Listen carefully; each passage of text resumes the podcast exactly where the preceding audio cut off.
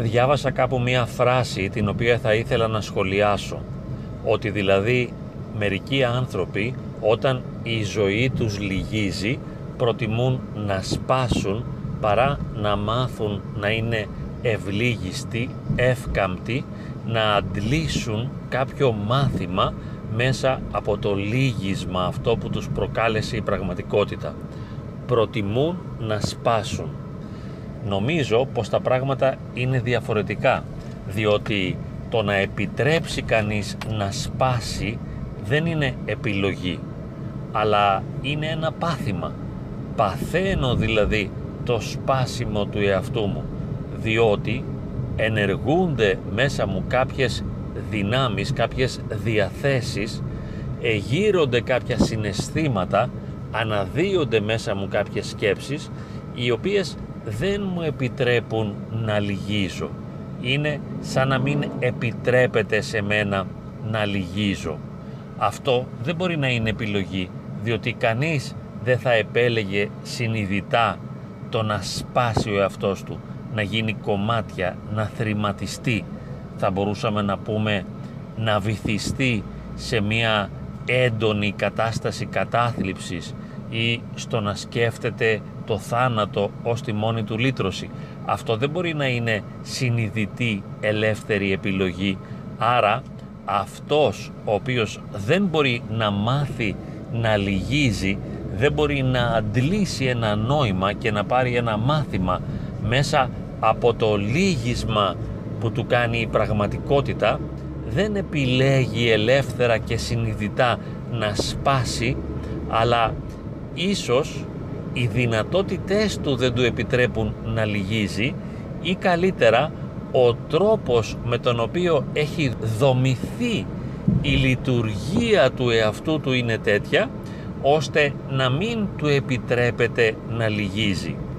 Δεν είναι λοιπόν συνειδητή ελεύθερη επιλογή αλλά είναι το αναπόφευκτο αποτέλεσμα μιας δυσλειτουργικής θα μπορούσαμε να πούμε προσωπικότητας παρότι δεν υπάρχει αυτός ο όρος και ενός τρόπου με τον οποίο λειτουργεί ο εαυτός μου ο οποίος είναι εντελώς ασύμφορος προς εμένα μέσα από την διαπάλη των εσωτερικών μου αδυναμιών και των αντικσοοτήτων της αντικειμενικής πραγματικότητας καλούμε να γίνουμε όλο και καλύτερος.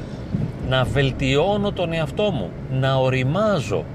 Εάν ο ίδιος μου εαυτός έτσι όπως έχει δομηθεί η ίδια μου η εσωτερική πραγματικότητα δεν μου το επιτρέπει αυτό τότε αναπόφευκτα σπάω. Και φανταστείτε το δέντρο που δεν λυγίζει στον άνεμο αλλά σπάει.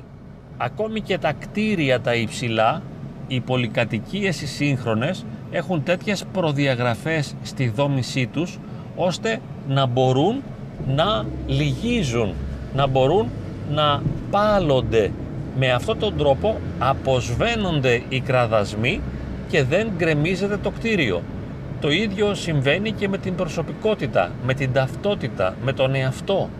Δεν θα επιλέξω ποτέ να βυθιστώ σε κατάθλιψη, ούτε θα βυθιστώ σε μαύρες σκέψεις αυτοκτονίας, αλλά θα αξιοποιώ την κάθε αντικσότητα και την τριβή ανάμεσα στις εσωτερικές αδυναμίες και στις εξωτερικές δυσκολίες θα αξιοποιώ αυτή την τριβή ώστε να γίνομαι συνεχώς όλο και πιο δυνατός και όλο και πιο όριμος.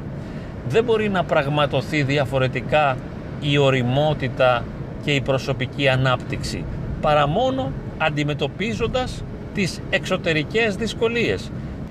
Και δόξα τω Θεώ, η εξωτερική πραγματικότητα είναι γεμάτη από δυσκολίες και αντικσοότητες και ο εαυτός μου είναι γεμάτος από ευαισθησίες, οπότε αυτή η τριβή και αυτά τα λυγίσματα τα οποία καλούμε να ζω συνεχώς καθώς τα λυγίζω κατά από το βάρος της πραγματικότητας θα μπορώ να προχωρώ προς τα μπροστά, να αλλάζω τον εαυτό μου, να μην παραμένει στατικός και αμετάλλακτος ο εαυτός μου αλλά συνεχώς να αλλάζει, να διαμορφώνεται, να εξελίσσεται και να οριμάζει. Δεν θα μπορούσα να το κάνω αυτό εάν δεν είχα αδυναμίες.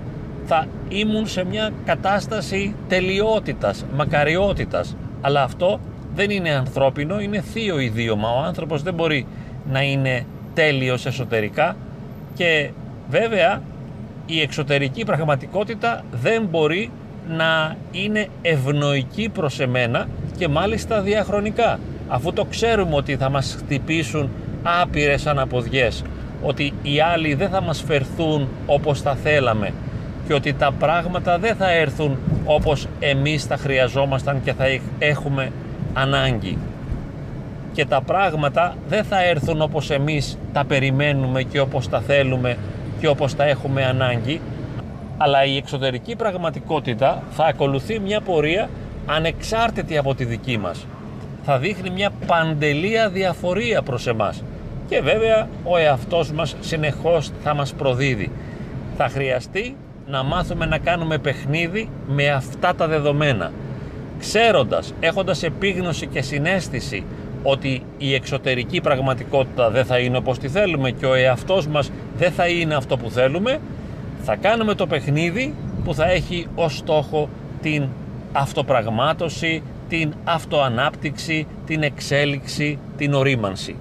Έτσι λοιπόν, αντί να διαμαρτυρόμαστε και να βασανιζόμαστε και να υποφέρουμε επειδή τα πράγματα δεν πάνε όπως θα θέλαμε και επειδή δεν είμαστε αυτό που θα θέλαμε, καλύτερα να ασκηθούμε ώστε να μπορούμε να αξιοποιούμε όλα αυτά που συμβαίνουν μέσα μας και έξω μας ώστε να γινόμαστε όλο και καλύτεροι.